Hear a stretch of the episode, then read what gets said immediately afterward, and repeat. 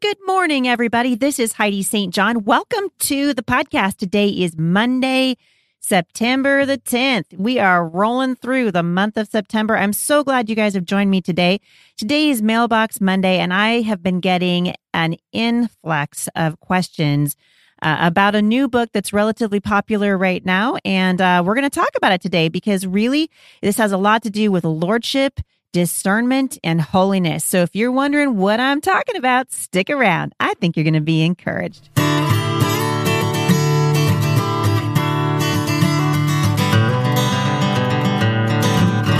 So I hope you guys are having a great September. This is my favorite month of the year. Well, I really like August too. July is kind of a good. Actually, I'm just happy to be alive. I love fall though, and it's starting to get beautiful around here. The leaves are changing, and that means that the weather's going to get cooler and the rain is going to come back. And I'm kind of ready for it. I was born here in the Pacific Northwest, so my little web feet getting ready to swim. So I'm kind of excited that fall is here and so excited to hear from many of you. I hope you guys are enjoying the podcast. If the podcast is an encouragement to you, it would really encourage us if you would help us get the word out about the podcast. We want to be known for truth and speaking truth to culture. We want to be known for a fearlessness, for being able to balance the truth with love, to be ambassadors for Jesus, to train mothers for battle to encourage you off the bench and onto the battlefield uh, for the next generation and for the sake of the Lord Jesus and for the gospel. And so, I've, if this podcast encourages you that way, there's a couple of ways that you can encourage us. Uh, the first one, obviously, very simple. You could rate and review this podcast over at iTunes if you've never done that, or if you want to leave another one. If it's been several years, I mean, for goodness sake, uh, we're in the 600th episode, 600 and what are we? 659? I don't know. I don't know. I don't know what this is. Uh, we're getting up there. And so if you uh, rated this a long time ago and want to rate it again, that would be great. But it would encourage us greatly if you would tell your friends about this and uh, just help us get the word out. The next way, obviously, that you can do uh, that is to pray for us. Pray for us. Uh, as you can imagine, it's a battle out here. and I'm not even kidding. You want to get a hate mail, just talk about the culture from a biblical perspective.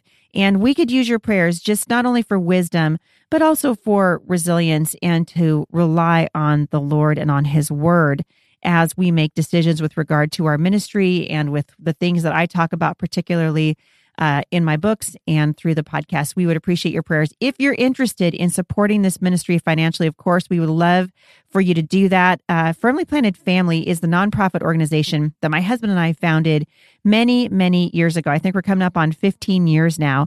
And as you guys know, we have our own building now. Firmly Planted Family hosts the Firmly Planted Family Homeschool Resource Center in Vancouver, Washington, something that we have been praying about and so excited to see God bless uh, over the years. But we would be so encouraged and blessed by your financial support of the nonprofit organization that sponsors this podcast. And you can send that support to us at 11100 Northeast 34th Circle, Vancouver, Washington. 98682. If you're in the area and you have not been here yet, we would love to have you come by. Every time people come by here and they're they're here for the very first time, they're very excited by what they see. And so uh, we're excited by what God is doing, and uh, we're just thrilled to see all so many uh, young families growing in the nurture and admonition of the Lord and in their parenting. So I hope that that's an encouragement to you. All right, I want to jump right into Mailbox Monday. So this goes out to several people who have emailed me over the last couple of weeks in particular. I've heard from you on uh, via email, which by the way, you can get a hold of me anytime you want to uh, podcast at thebusymom.com. And I'd love to hear your feedback. I'd love to hear your questions, and I will address them here at Mailbox Monday. And I'd love to just uh, chat with you. So that's the best way to get a hold of me. If you're interested in hosting the Mom Strong Conference, you can email my girl, Melissa, Melissa at thebusymom.com. So I've heard from a lot of you about a new book that's that's coming out. I've kind of gone back and forth as to whether or not I want to give the name of the book. And I, I kind of think I'm not going to just uh, because I don't want to draw further attention to it because it, it it's not really going to change the outcome of what I'm going to talk about. But there's a, a, really popular book out there by a really popular uh, Christian blogger, and the the uh, tagline in it is something like "Stop believing the lies about who you are, so that you become who you're meant to be." Awesome! I am 100% in. Yes, sign me up for that. I want to read that book. I haven't read that book yet uh, because I haven't had time, but a lot of you have read it. And somebody tagged me in a post the other day. And uh, the more I've read about the book, the more concerned I am. I actually really like the premise of the book, but I want to just read to you something that the author wrote and then let's let's talk about that because if you're going to walk in right relationship with Jesus, then this is hard. Okay, I'm not I'm not pretending to be uh holier than thou or a person who's got it all together. Far from it. But we're supposed to be walking as Christians ever closer to the Lord. We're supposed to be desiring uh, lordship uh, in our life and to in the pursuit of holiness in our lives. And I'm concerned that there are so many Christian authors out there and speakers who don't do that. Uh, 2 Corinthians 4, verse 5 says, For what we proclaim is not ourselves, but Jesus Christ as Lord, with ourselves as your servants for Jesus' sake. So I want you to think about that really for just a moment while I read to you part of what this author posted on her Facebook page. She wrote, I love Jesus and I cuss a little. I love Jesus and I drink alcohol. I love Jesus and some of my best friends are gay. I love Jesus and I adore hip hop music. I love Jesus and I totally read romance novels where vampires fall in love with librarians or school teachers or female detectives with a tortured backstory. If you're looking for someone who's perfect, you've come to the wrong gal. If you're looking for a community of people who are just like you, you've come to the wrong tribe. Diversity is our jam, judgment is our enemy, encouragement is our aim. I love everyone as they are. That was in all caps, as they are. And if you're in this community, that means you commit to loving everyone as well. You know, just like Jesus would do. I'm a Christian, but I fully love and accept you and want to hang out with you if you're a Christian or a Muslim or a Jewish or a Buddhist or a Jedi or love the opposite sex or love the same sex or love Rick Springfield circa 1983. Not only that, but I think the ability to seek out community with people who are different from me makes me a stronger, better version of myself. There's so many different versions of each and every style on this planet. There is beauty in that dichotomy. The kingdom of God is in that dichotomy. All right.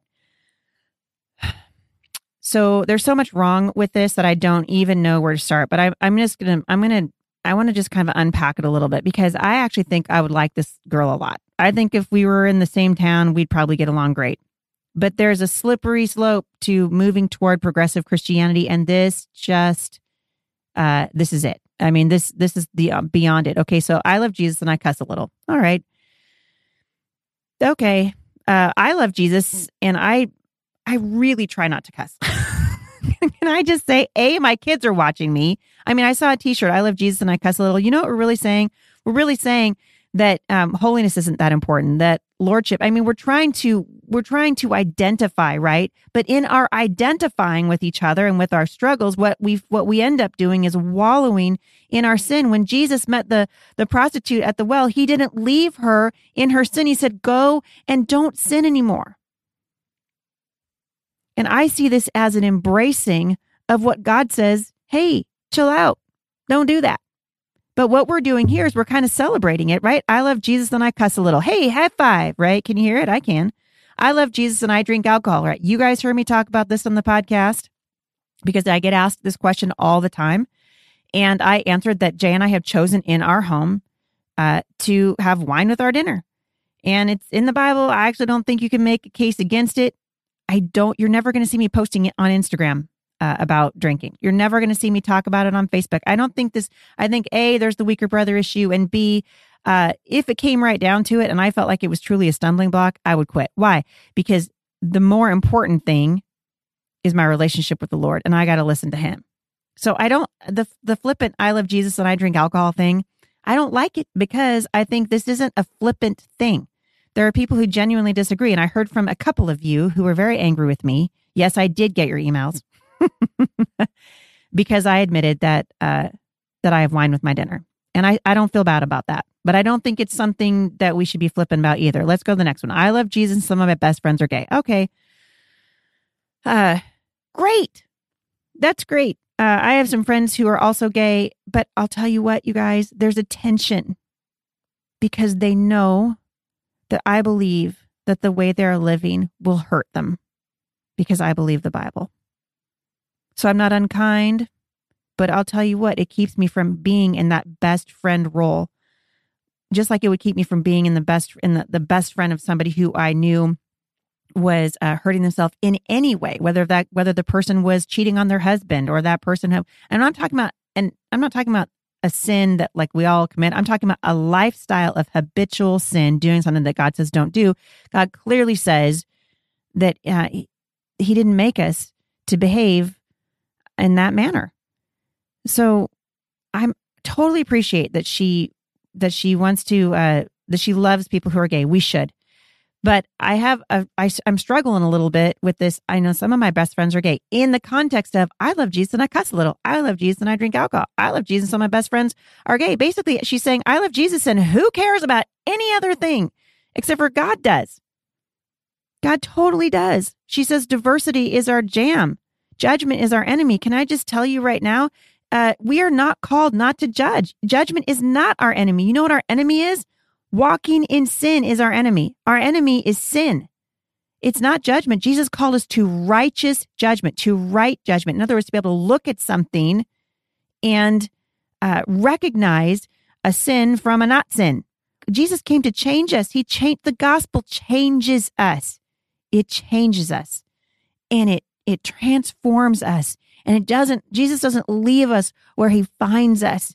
And we shouldn't leave people where we find them either. And that's what, that's what so discourages me about this. It is a, it is a, um, it's a hallmark of progressive Christianity. It's all over the church right now. It grieves me on a hundred different levels because I think there are people who genuinely love Jesus. I'm not questioning uh, this girl's love for the Lord at all. I'm just saying, is this really how God wanted us uh, to to steward His gospel?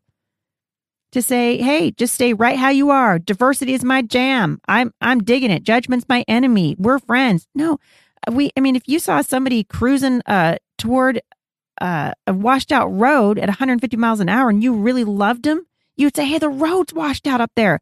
Slow down but we're not we're not doing that anymore. And it's it's grieving me. Uh, i mean this is the kind of thing that i i i deal with all the time with women because the premise of what we hear is right right? I mean we want to we want to understand the lies about ourselves as women. Um, that stuff is really good but as soon as you start saying well love is love and and you do your thing and i do my thing and god doesn't really care then all of a sudden we've forgotten about holiness We've forgotten about what it means to have Jesus actually be the Lord of our lives. Galatians 2:20 says, "I have been crucified with Christ.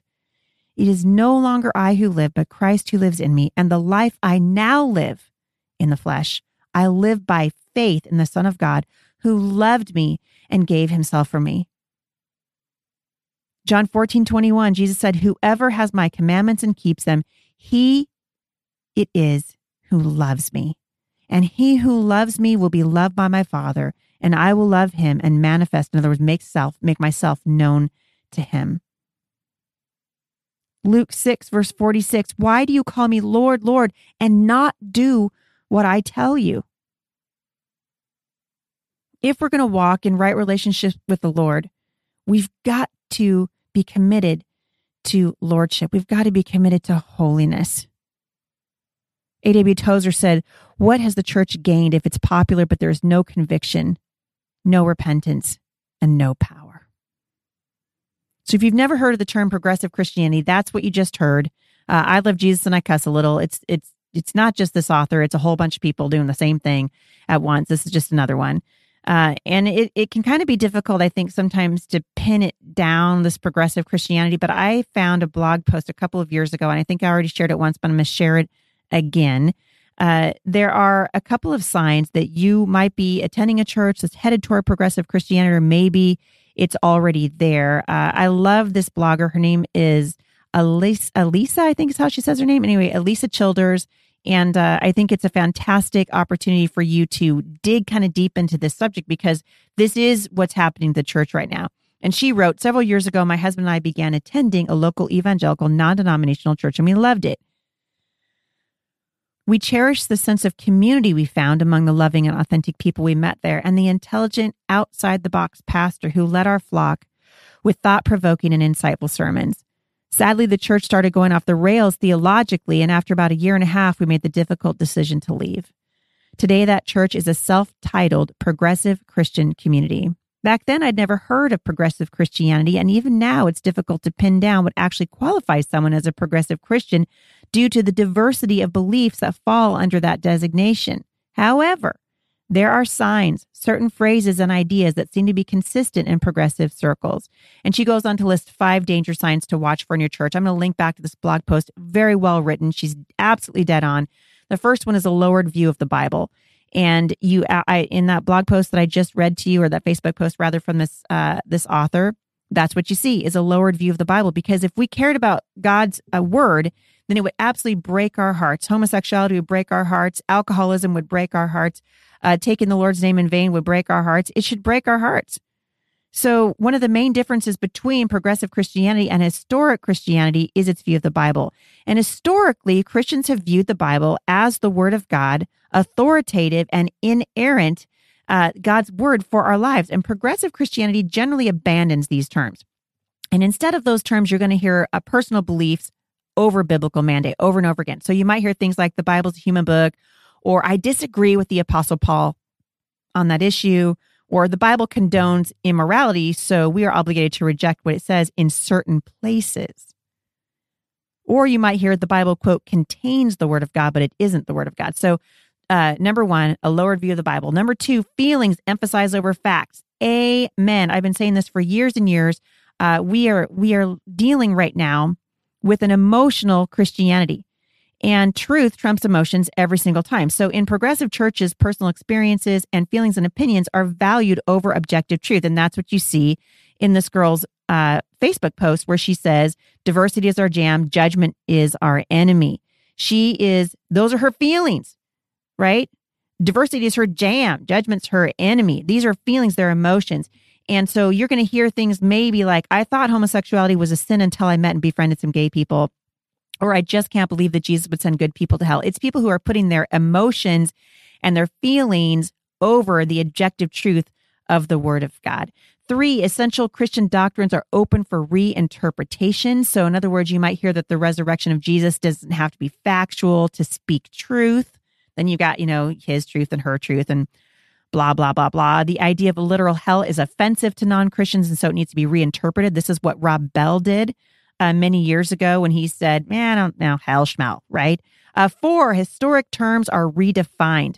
Uh, so the in in other words, there are some progressive Christians who say that they affirm doctrines like biblical inspiration, inerrancy, and authority, but then they have to do linguistic gymnastics to make those words mean what they want them to mean. And uh, this girl, Lisa, she says she remembers asking a pastor, Do you believe the Bible is divinely inspired? And he answered confidently, Yes, of course.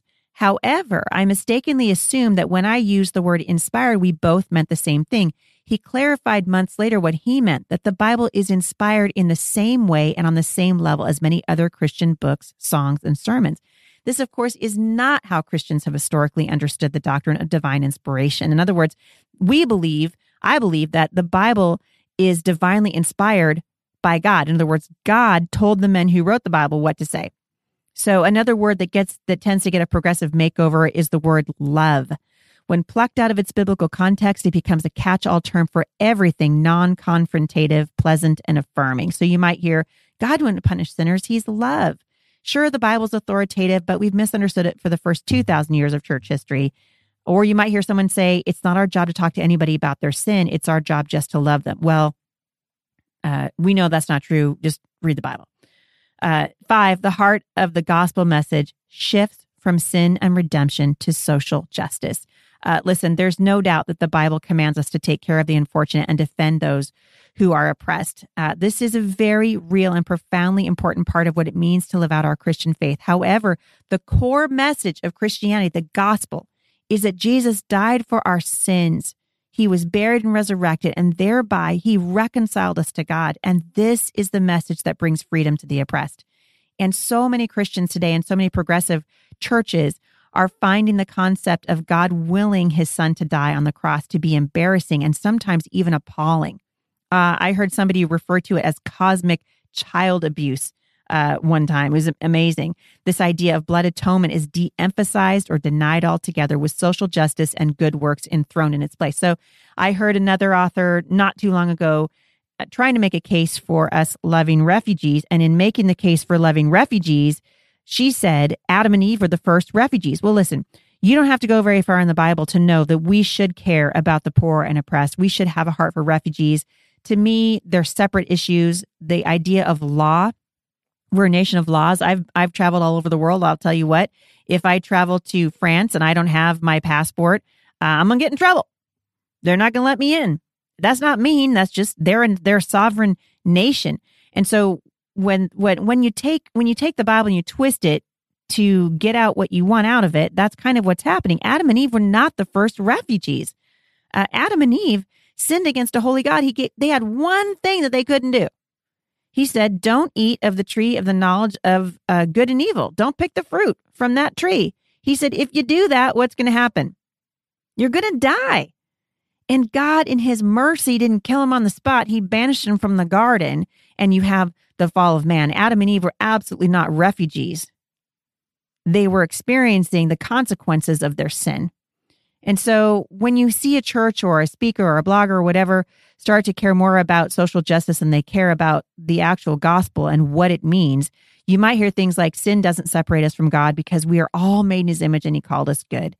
Uh, or you might hear, you know, we don't really need to preach the gospel. We just need to show love by bringing justice to the oppressed and provision to the needy. Well, what happens, men and women, if we bring justice to the oppressed and we don't tell them about Jesus and they still end up going to hell? What happens then? I know I said hell. I said it. I believe there's a hell because the Bible teaches that there is one. And uh, we we've got to be careful uh, to embrace not just the parts of God's word that we find palatable or the or the parts that we think the culture will find palatable, but the whole word of God. You can't cherry pick out of it what you think should be cherry picked. And this brings me to, to one last thing I just want to say because I've I've heard from so many of you now writing to me about this book. Someone said to me, "Well, can I read it and just uh, chew the meat and spit out the bones?" And my answer was, "This it, this so grieves me because it, it borders on apostate Christianity that uh, I'm saying there's not enough meat. You know, I don't. To me, it's just mostly bones. So because I'm just so grieved." This is not why we weren't, we're not we didn't Jesus did not die so that we could wallow in our sin. He died so that we could so that we could be reconciled to the Lord, that our lives would be changed. And we should want that. We should want to be changed. We should be we should be constantly uh, pursuing holiness and right relationship with the Lord and asking for forgiveness. The hallmark of every believer is not, hey, you know, diversity is my jam and judgment's my enemy. The hallmark of every believer is marked by humility and repentance and going, man, I'm trying to get this right. Let me show you how the Lord's shown me if there are places in my life that aren't fully yielded to Him yet. And let me pray for you that you can do the same thing. That's where change happens. That's where lives get changed. That's where transformation happens. It happens in the deep. And we spend all of our time in the shallows and we never grow. And so I just want to encourage you. I, I, I know some of you have no idea what I'm talking about, and some of you will. And uh, for those of you who, I hope it's resonating with you, this idea that there is a, a, a version of Christianity which is troubling on a whole bunch of different levels, and I think we need to be careful. Jesus has uh, has given us His Word. He's given us the Holy Spirit. Philippians two verse ten says, "Eventually, at the name of Jesus, every knee will bow, in heaven and on earth and under the earth. In Psalm 37, verses 4 and 5, we read, Delight yourself in the Lord, and he will give you the desires of your heart. Commit your way to the Lord. Trust in him, and he will act. That is the God that we serve. He loves you. He died for you. He wants you to live free of your sin. He wants you to love the men and women around you and help them to walk in right relationship with Jesus also. And like I'm always telling parents, We can't give our kids what we don't have, and you can't give your friends what you don't have, and you can't pass on what you don't possess. And so, if we want to see the culture change, it starts with us. It starts with us. Know the word of God. You have been given an incredible weapon that yields incredible power in the culture today, and that is the living word of God. Know it, depend on it, believe in it, and it will change your life. I hope you guys have been encouraged by the podcast today. For more information, about my ministry, please visit me at momstronginternational.com. If you want to come out to the Momstrong conference, and I hope you do, I will be in Houston, Texas on September 22nd, and I will be in Vancouver, Washington for the Momstrong conference on October the 6th. Also, we're just getting ready to start a whole brand new month. We're right in the first part of it. And I'm telling you what, you guys, I'm so excited. It's $8 a month, and you'll get a beautifully illustrated Bible study along with a component called Kids Strong that will help you disciple your kids. You can get copy work that will take you right to the Bible along with the free scripture writing challenge. Sign up today at momstronginternational.com. I hope you guys have a fantastic Monday, and I'll see you back here on Wednesday. For more encouragement, visit me online at thebusymom.com.